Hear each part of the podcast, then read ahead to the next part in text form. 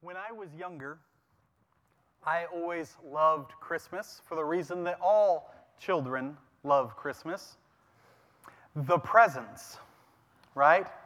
We know we're supposed to say at a certain age that we love Christmas because the family comes over, and we know we're supposed to say that we love Christmas because we get all this time with our loved ones, but really, the reason children love Christmas, usually, I'm sure there's exceptions, all the children in here today are surely exceptions, but usually the reason we love Christmas are the gifts. And I remember hearing things when I was younger, like, it is better to give than to receive. And I would nod my head like I thought I was supposed to. Oh, sure, sure, I'm sure it is. Really believing that the receiving was the best part of Christmas.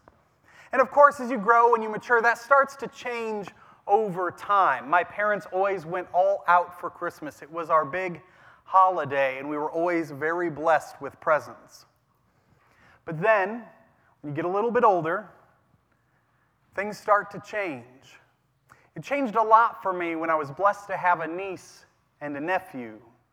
And I remember one year in particular, I don't know the, how, the, how the change happened throughout, but I remember realizing the change had already occurred one Christmas morning when my nephew was six and my niece was four.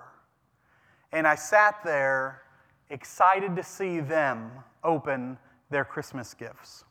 Christmas had become for me more about the giving than about the receiving. And the joy and the excitement that they had and realizing that I was able to be a part of that was just incredibly special. Those gifts each representing some of the love that we feel to, the, to those kids. Not that you have to give gifts to say I love you, but that is what it was for me. And realizing that day that there's something special about being the one who gets to give. This season during Advent, we're looking at Advent themes a little differently. The past few years, we've looked at how we could have love or joy or peace, how we could have them during Advent.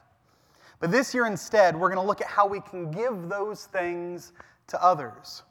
Since our theme today is love, we're looking at how we can show love to those around us. And we're starting in the best possible place. We're starting with Mary.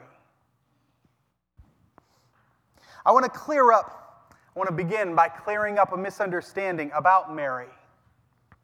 Unfortunately, she's become a very controversial character.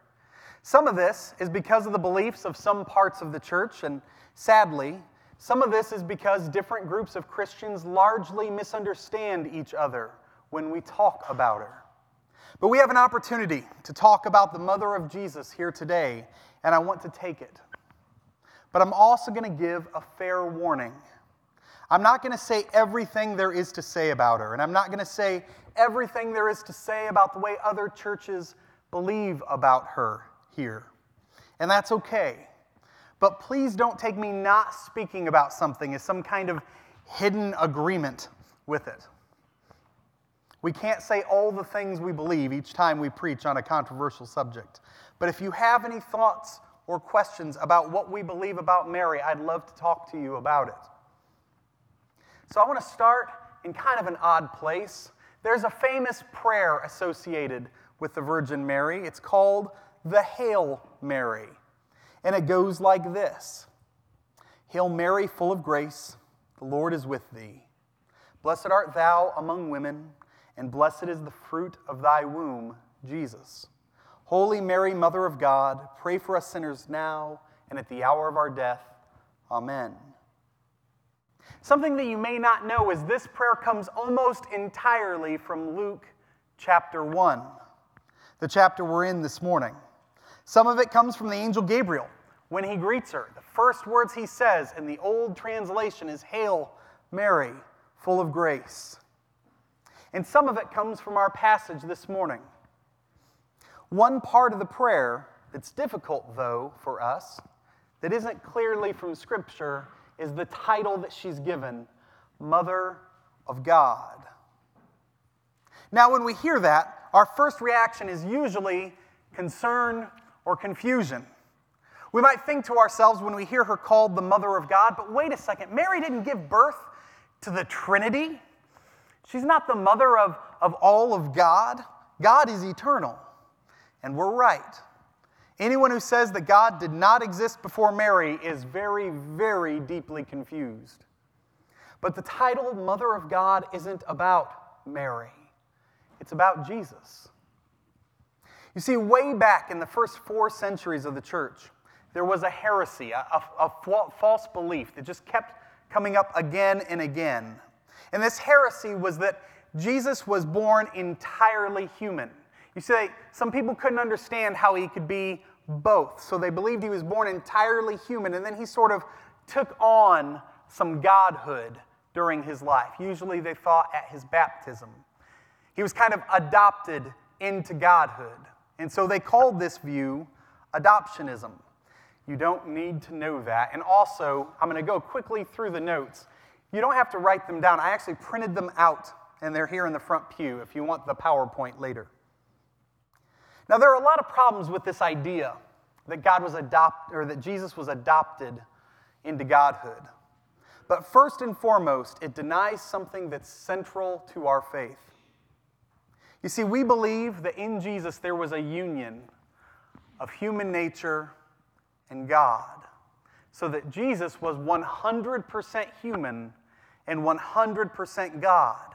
If he's born a human and sort of takes on godhood, then he's, he's more human than God. But we don't believe that. We believe he's one hundred percent and one hundred percent. And without that union, without that, that two one hundred percents present in Jesus, there would be no possible salvation. Because only God could be the perfect sacrifice for sin. Only God could live a perfect, sinless life. And at the same time, you would have to be human to pay for humanity's sins. So God must be, or Jesus must be both God and human, one hundred percent and one hundred percent. So to combat this heresy, the church declared that Jesus was already divine when he was in the womb. The baby that Mary gave birth to, that she was the mother to, was God the Son in a body. That's what the title, Mother of God, means. It's about Jesus. It's a declaration that he was already divine when he was born. So, I want to have everyone repeat something with me this morning. This is a, something that I imagine has never been repeated by the congregation in this church before, but we're going to do it. I want everyone to say, Mary, the Mother of God. Mary, the Mother of God. Now, I imagine that for some of you, that was a little difficult. Something that we Protestants have been guilty of in the past is reacting to Catholic beliefs about Mary by going too far the other direction. Since we feel like perhaps they, they go too far with revering her, we, we tend to go the other way towards feeling like she's just not exceptional. And that is absolutely a mistake. Now, I'm Protestant on purpose. But while we don't agree with some of Catholic teaching, we shouldn't overcompensate for it either. So let's talk about who Mary was. Mary's about fourteen, maybe fifteen, and she's engaged to a man that's probably about thirty. Now, this is wrong to us today, and it should be. There's good reason why that feels wrong to us today, but in the ancient world, it made a lot of sense. At thirty, you're probably able to provide for a family and probably able to protect them. At about fifteen, all of your childbearing years are ahead of you. So those two ages coming together made sense for them. This is not a prescription for what we should do today. Also, Mary was probably uneducated and almost certainly poor. So a young woman in her time and her place would have probably been both of those things. And since she was poor, uneducated, and young, she had almost no social standing. She's certainly not someone that you would expect to respond heroically to the call that God was about to give her. The person you'd expect to respond heroically to God's call would be maybe an older, educated man, right? Like a priest. He'd respond to God's call the way he was supposed to, except that earlier in Luke chapter one, Zechariah didn't believe. He was struck mute because he didn't believe the angel Gabriel. You might expect the wife of the patriarch of the Jews, Sarah, the wife of Abraham, to respond with faith to God's promise. But she didn't. She laughed. You might expect Moses to respond with obedience to when God called him out of the burning bush. But he didn't. He said, "Please send someone else." You might expect Joshua to boldly receive God's commission, but he didn't. God has to tell him again and again, have courage. Now, all of these heroes are heroes for good reason, and all of them did eventually come around, but Mary didn't need to. You see, leaders and prophets and priests, they all had these visits with messengers of God, and Mary responds in a way that none of them did. She responded with faithful obedience and courage, and that is what makes her exceptional. She says to the angel Gabriel, "I'm the Lord's servant. May your word be fulfilled." And then she leaves town because she's engaged, and she doesn't think there's any way that her fiancé is going to believe that the baby in her womb belongs to the Lord. In fact, one of the ways that this story shows how true it is is through Matthew chapter one, when Gabriel also has to appear to Joseph. You see, if we were going to make up this story, we would probably say that they, Gabriel appears to Mary, and Joseph, because of her virtue and his faithfulness, just believed her. But that's not what happens, and I think that most of us here can really understand that. The angel Gabriel appears to Joseph and assures him of what's happened. So Mary, she's in trouble, and she knows it. She's accepted the Lord's call, but her parents could disown her for breaking her engagement to Joseph. Joseph could have her stoned because once they're engaged, they belong to each other. So she goes to meet her cousin, who was also pregnant. And as soon as Elizabeth heard Mary's greeting, her baby leapt in her womb, which makes John the Baptist the first one to respond to the presence of the Lord Jesus Christ. And then Elizabeth, filled with the Holy Spirit, says, "Blessed are you among women, and blessed is the child you will bear." And in response, we get this beautiful and clear picture from Mary's heart. This is her song, and we're going to read it together. It's our scripture this morning, so please stand with me. Luke chapter one, verses forty-six to fifty-five. "And Mary said, 'My soul glorifies the Lord, and my spirit rejoices in God my Savior, for he has been mindful of the humble state of his servant. From now on, all generations will call me blessed, for the Mighty One has done great things for me. Holy is his name. His mercy extends to those who fear him from generation to generation. He has performed mighty deeds with his arm. He has scattered those who are proud in their inmost thoughts. He has brought down rulers from their thrones, but has lifted up the humble. He has filled the hungry with good things, but has sent the rich away empty. He has helped his servant Israel, remembering to be merciful to Abraham and his descendants forever, just as he promised our ancestors.'"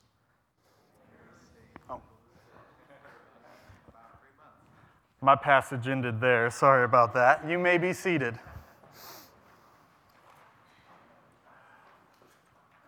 Now, these words come from a heart whose eyes are focused on the Lord. So, this is Mary. This is who she was. This is why she was exceptional. And today we're talking about showing love. And as we do so, I want to draw our applications from Mary's story and from her song.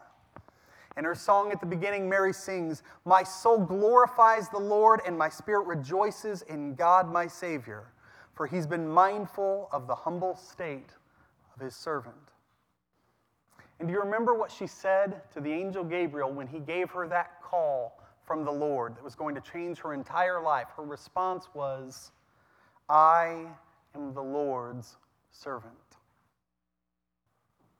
You see, showing love to those around us requires us to take the eyes of our heart off of ourselves. And it's so easy for us to walk through life being distracted by the things that are expected of us, being distracted by the things that we're going through, the way we feel, our health, the stresses in our lives, and the eyes of our heart become focused on us. The first step to being able to really show love to those around you is to change that, to put the eyes of our heart on God, to remember, as Mary did, that we are his. When something is asked or expected of us, or when we go through something difficult, to have the refrain of our heart be, "I'm the Lord's servant." To put him, to truly put him first, every day, every moment, in every situation. And if we can do that, we'll be free. And what I mean by that is this. When I'm, when I'm consumed with what I'm going through, when I'm consumed with my stresses or my frustrations or my wants or my needs, that can be exhausting. It can make, and it can make it so difficult to really, truly see the needs another person has. But if I put my, my eyes on the Lord, my whole perspective will change. I'll see myself as he does, as his beloved child, and a vessel he wants to use to love those around me. Now, I'm not saying ignore your needs. I'm not saying don't take care of yourself. I'm not saying any of that. I'm saying we need to change the focus of our heart from us to him. And then he'll use us and call us to show his love to those around us. Christian love, don't put the slide, oh, never mind. I was going to see if anyone remembered our definition for love. Love means to seek another's highest good. This is a very old definition. It comes from about the fifth century. To, to selflessly put another before yourself, to truly seek their highest good. That's what it means biblically to love someone. That's what Christian love looks like. Now, as we enter the Advent season, we have a couple of distractions brewing. Some of you are responsible for Christmas in your house, and here's what I mean by that. The decorating is yours to do, the cooking is yours to do, the shopping is yours to do, right? And especially if you have other things going on, that adds and it adds and it adds and it becomes very stressful. And I imagine it could be very easy to allow the focus of our heart to be on a to-do list.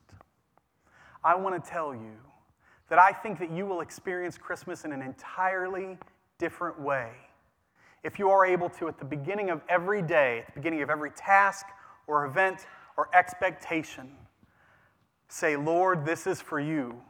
Use me to love the people around me." I just imagine that Christmas might be, be completely different. And what if we, for those of us who aren't responsible for making Christmas happen in our home, I'd ask for a show of hands, but I don't want to call anyone out. Not that we are the lazy ones, some of us may be, but but we might be the ones who just are not as good at this kind of thing or who have other things going on. What if we made it our job to look at the ones who are making Christmas happen, to look for needs that need to be met and to meet them? What if we let God use us to love those around us in a way we've never done before? What if we look at them with, with the eyes that God has, as a beloved child of His? Look for a need and meet it. And we can do this everywhere. This is something that children can do for their parents, and parents can do for their children, to look at a need and meet it.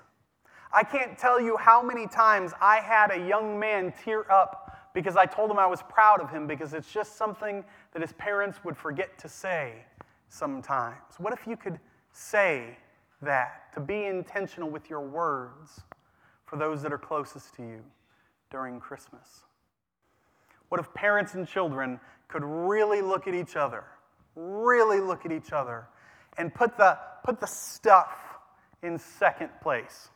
To worry less about the stuff and really show love. I think Christmas would feel real, even if the tree never got decorated. That might make Christmas special in a new way this year. For those of you who are married, what if you looked at your spouse and asked yourself the question, what's a need that I'm not good at remembering to meet? What's just something I let slide away? It's not that I've never done it or I never do it, but what, what do I just forget? Maybe it's spending that time, maybe taking a day off of work to have a day. Maybe it's your words.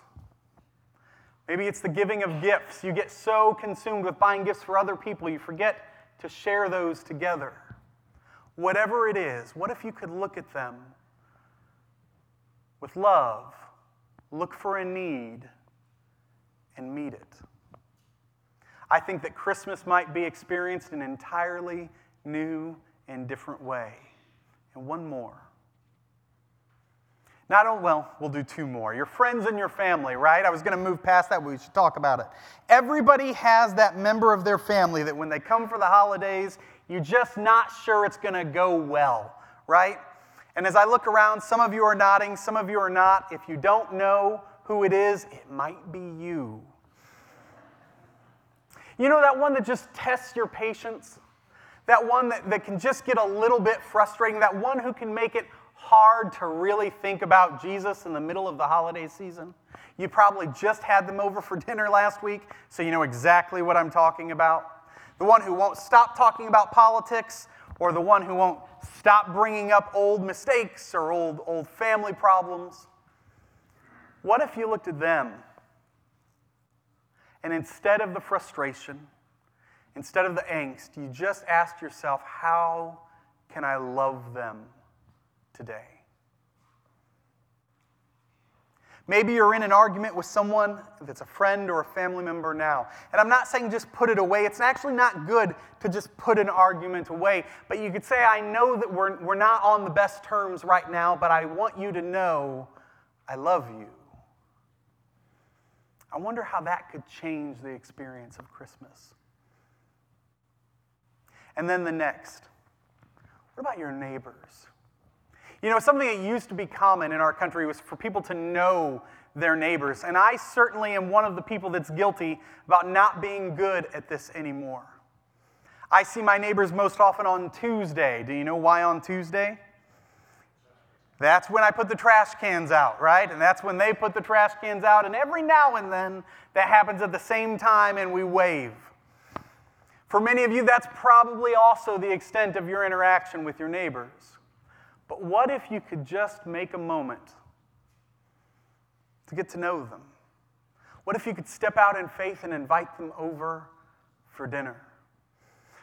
I don't know these people. How could I invite them over for dinner? Well, you don't know these people. That's why you should invite them over for dinner. What if you could look for a way to show love to those who are in your orbit, even when it's not easy, even when it's not comfortable? You see, this becomes possible. It becomes something that we're capable of, to take the, the eyes of our heart off of ourselves when we belong to the Lord. You see, we are filled with His Holy Spirit and empowered to love as He calls us to. But it takes our willingness. It takes our choice. And so my call to you today is to be like Mary. I think we have another picture of her. To be like Mary. To recognize who you are. You're a servant of the Lord's. Your day is His. It's not yours. Christmas is His. It's not yours. And while it's so easy for all of us to get distracted, and because we get distracted by good things, we get distracted by the family expectations and the food and the preparing and the gifts, and all of those are good. But what if we, in the midst of everything else, decided first and foremost, I'm the Lord's servant. He has blessed me, and I want to be a vessel to show His love to the people around me. You know how you go through Christmas some years, and it just feels like you're not in the Christmas spirit, and you just can't get there. No matter how many times you listen to your favorite Christmas songs, no matter how much you decorate your house, Christmas just doesn't, doesn't show up. I want to tell you that I think if we'll be intentional about showing love for the glory of the Lord, to celebrate the birth of Jesus to the people around us, this year, Christmas is going to show up. This year, it's going to be present. And this year, your Christmas can be different than it's ever been before. Let's pray.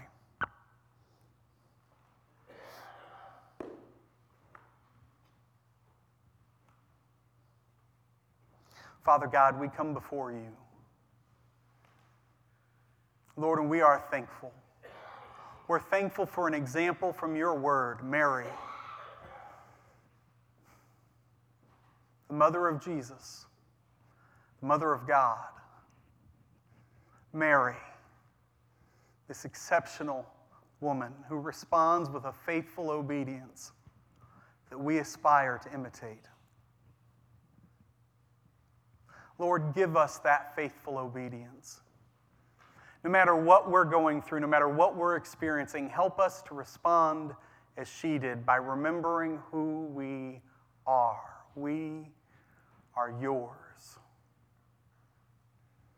And if we hold on to that, Lord, we believe, we know that you can use us to do anything.